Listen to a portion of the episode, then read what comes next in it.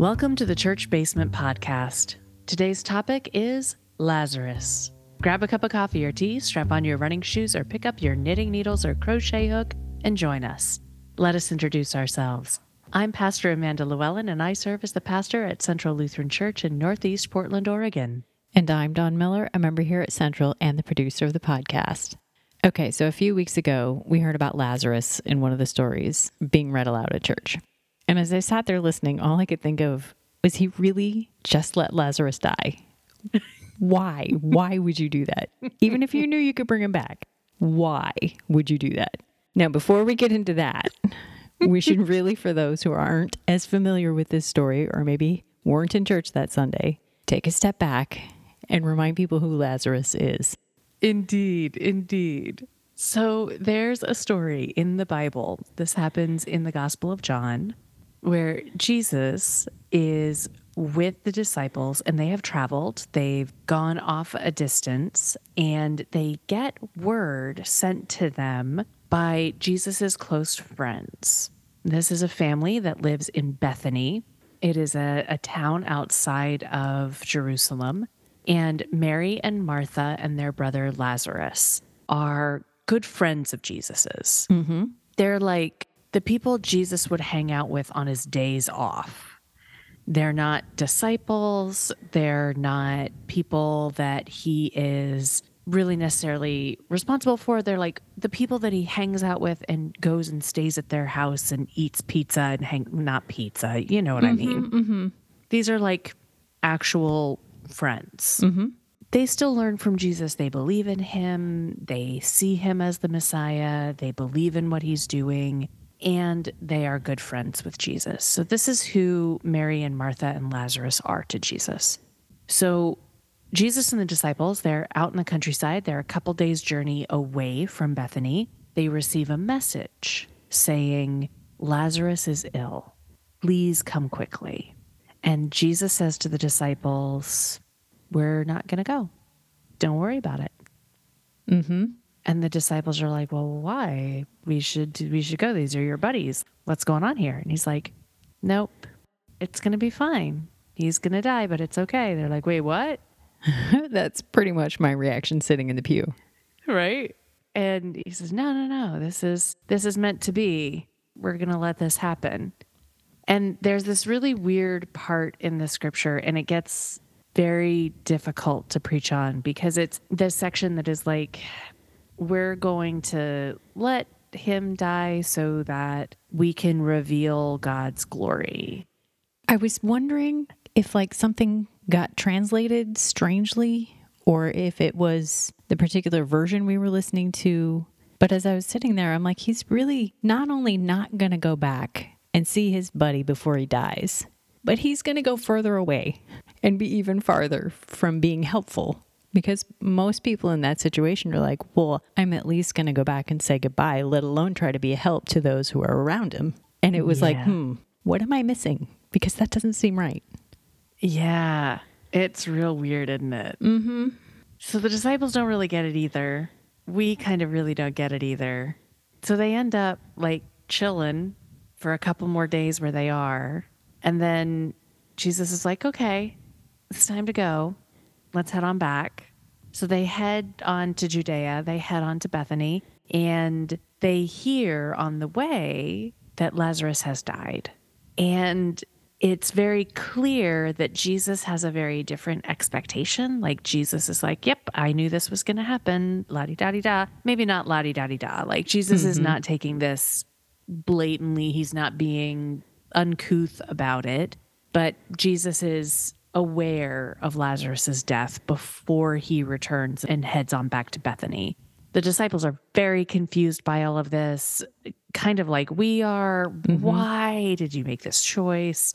And of course, Lazarus's sisters are very confused Mm-hmm. and very frustrated by the choice of their friend. And that's where the meat of this reading, the heartbeat of this story comes in, because then when Jesus comes back to Bethany, when he gets there, we are met with the reaction from the sisters. Mm-hmm. They have already buried their brother. It has been days. It's been three days since their brother died. He has been buried, he is in a tomb, and they finally see Jesus showing up. And Mary comes and runs out, sees him, and runs out to him on the road and greets him not so kindly. I would not have been kind myself. That's a lot of grief to be dealing with, especially having expected a completely different reaction from somebody that I would have felt I was that close to. Yeah. I would have been confused and very, very angry. And hurt. Mm-hmm. Personal betrayal. Mm-hmm. So the first thing that Mary says to Jesus is, If you had been here, my brother would not have died. Mm-hmm. And it's very much that sense of the understanding that Jesus is a healer. Jesus has been healing people for so long in this area. And it is something that they have seen time and time again. They are very aware of Jesus's capacities. And for Mary, it's just this painful truth. If you had been here, my brother would not have died. And Jesus responds in a very Johannine gospel kind of way, right? This is the Gospel of John for folks who haven't listened back to our backlog of podcast episodes. The Gospel of John is one that has lots of layers of meanings and lots of ways in which things are revealed, and there's always a story beneath the story. And so Jesus responds in a very Johannine manner, saying, Do you believe that I am the Son of God? Do you believe that I can do these things? Do you believe that I am the Messiah? And Mary responds with an acclamation of faith, with saying, I know that you are the Son of God. I know you can do these things. I know you can heal. And Jesus reassures her that her brother will be fine.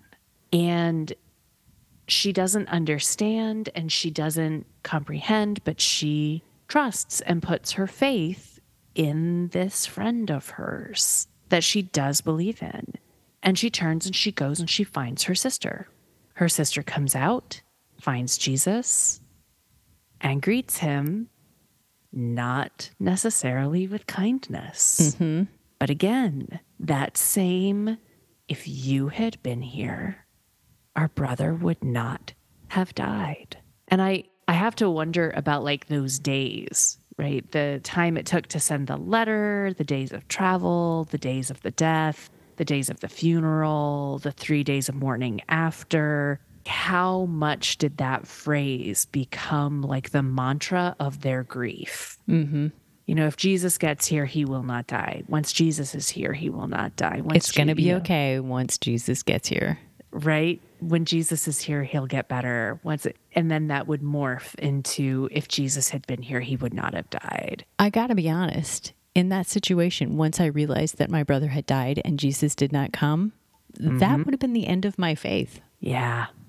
And that is the end of faith for so many people. Let's be honest with that. Mm-hmm. That we have in North America, and I think across the world, but I'll only speak to my experiences here in North America and time in chaplaincy and those kinds of pieces, where we have created this kind of understanding of a transactional God, where if we demand or we ask for or we pray for or we act in a certain way, then our prayers will be met. And therefore, if our prayers are not met, then God must have abandoned or God is gone or we are unworthy. And therefore, our faith gets broken in some way or our faith breaks in some way. I'm not even sure I would have expected him to heal. I think where my mm. faith would have been broken is the fact that he didn't even bother to show up for comfort, right? Yeah. Like at least show up and be present. Exactly. Yeah. You got to at least show up and put in the time. I don't know, which is something I'm guilty of myself for showing up for friends and family, right? We all are because we're human, We're human. But it's a good reminder. It is a good reminder that showing up matters. Mm-hmm. Right.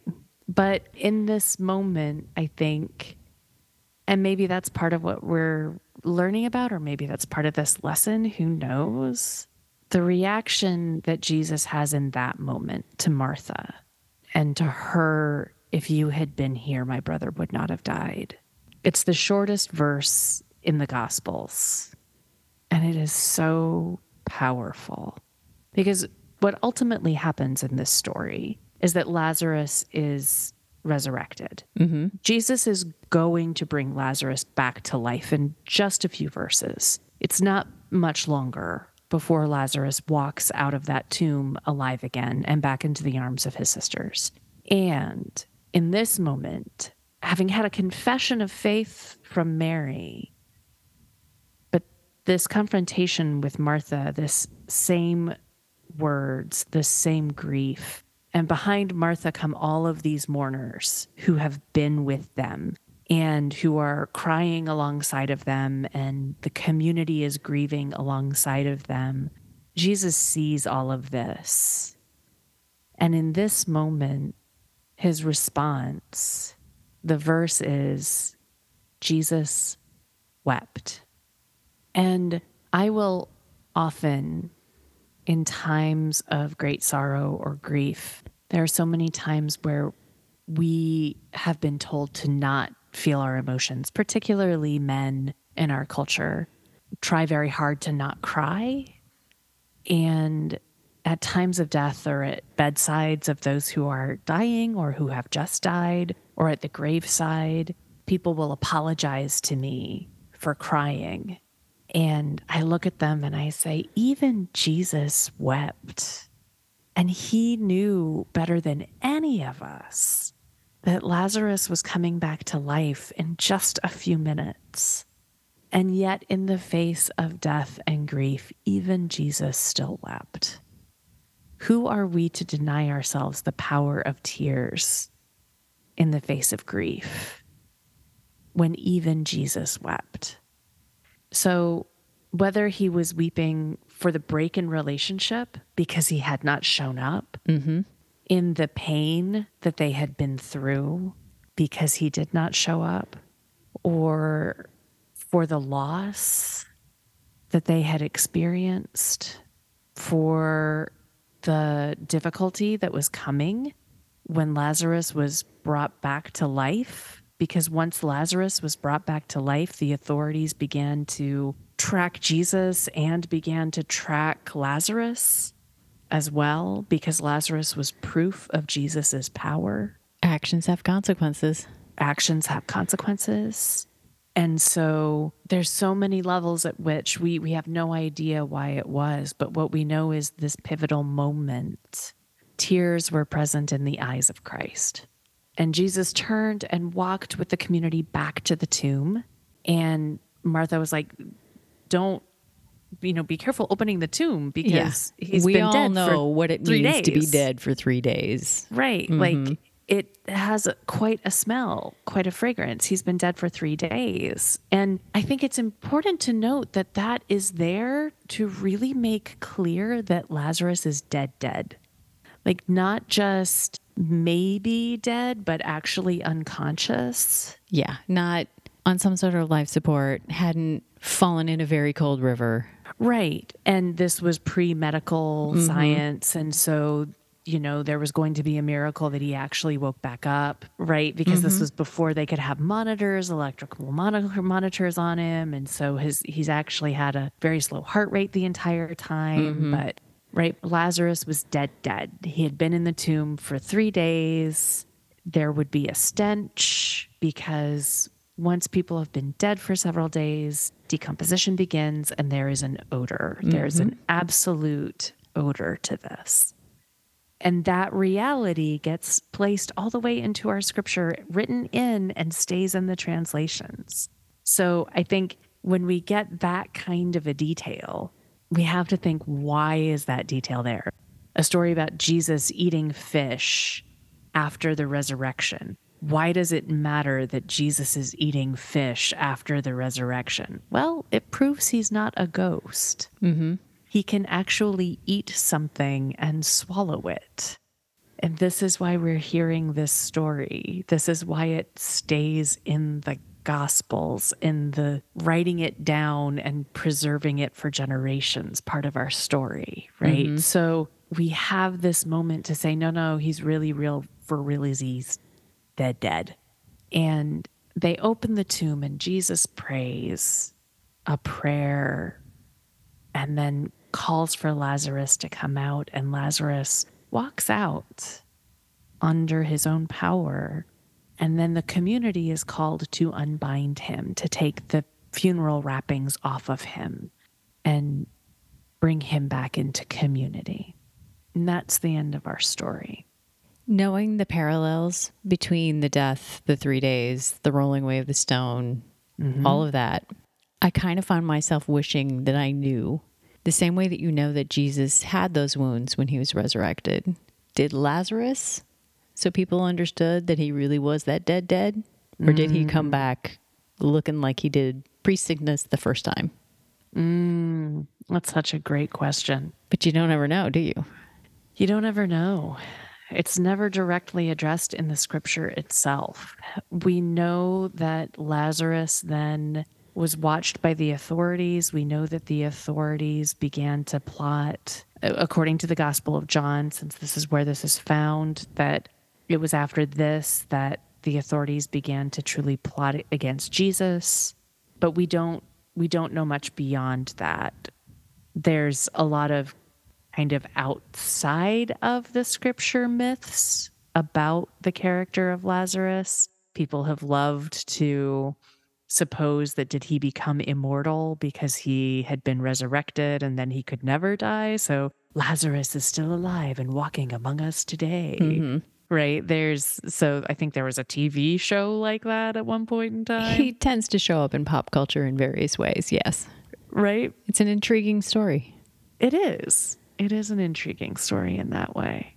People have wondered about, you know, once he had died once, did he have to die again? how did all that go? What happened to Lazarus? But we don't we don't actually know. Interesting. One of my questions was going to be where does the healing, I mean, the ultimate healing of Lazarus fall in the realm of Jesus's miracles and works of healing? As you said, it seems to be in the middle, but he continues to heal and do other things after this, right? I believe so, but the healing of Lazarus is a major sign in the Gospel of John. So we have the signs in the Gospel of John versus the miracles. Right? Okay. Mm-hmm. There are signs that point to Jesus. So the sign of the water becoming wine at the wedding in Cana is the first of the signs that point to Jesus. And I believe that the raising of Lazarus may be the last. And then we start turning to the cross. We turn to Jerusalem. Okay. And so this is right here where we know that he's in trouble. This is going to head towards nothing good is going to come of this, AKA, he's headed to the cross. This three days and then seeing the people around Lazarus as he's dead does this mean anything to you in terms of Jesus either trying to figure out how people are going to feel when he dies or learning what grieving means to humans? Or is that just something I'm completely making up on the spot? I think it's a great thing to ponder, right? It's a wonderful piece to look at and to sit with and wonder about. Because if we know and believe that Jesus is truly divine and truly human, Jesus also needs to experience grief and loss mm-hmm.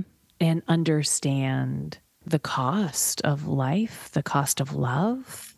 And though he will escape death, though he will stop death, and though I'm sure he has experienced death within his 33 years by this point, mm-hmm right? To have it be a friend, a colleague, a loved one, to have it be his close community that is experiencing this, it's different when it is your community. Mm-hmm.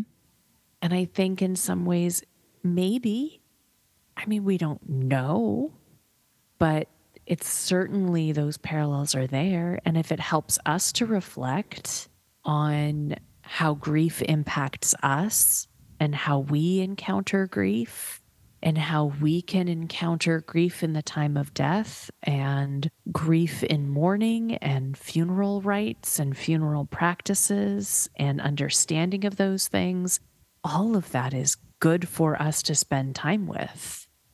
Excellent. Okay, that's going to lead me to my last question. And it is going to be on the slightly lighter side of things because, All right. as I said, Lazarus as a character does tend to show up in pop culture because it is such an intriguing story. Do you happen to have a favorite Lazarus reference from the plant that I believe is called the Lazarus plant that you can not water for a long time and then finally water and it comes back to life? Or one of my favorites is he showed up in a comedy routine of somebody basically calling like a baseball game as if Jesus and the disciples and Lazarus were part of the team. And oh no, it's Lazarus. He's down. Nope, he's up again. Slightly more irreverent than I think most people would want, but still makes me laugh every time I think about it. That's brilliant. I I think I'm intrigued by this idea. Like I think it really was like some television show maybe or some book or something that had this idea of Lazarus as this immortal that is still alive Can't die again. And isn't dead and can't die again and is still kind of chilling and hanging out and is here until the second coming, you know? Oh, wow. Right? And just what does that mean? And just the whole idea of hanging out and watching all the changes go and having to deal with all the changes in how the story is told when he was here for it. Mm-hmm. Yeah. So I think that's a very intriguing storyline to play with and to ponder and imagine. It's absolutely not in scripture, not scripturally based. This is nothing that you can quote me as saying that this is accurate and biblically sound. This is a fascinating imagination exploration activity, but it's a very intriguing one. Absolutely.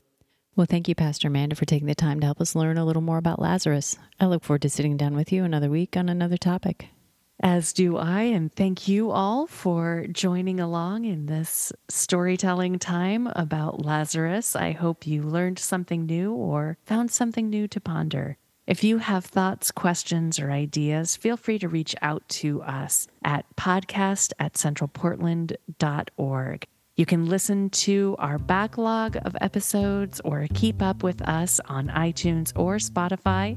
And until we are back in your ears again, remember, God loves you no matter what.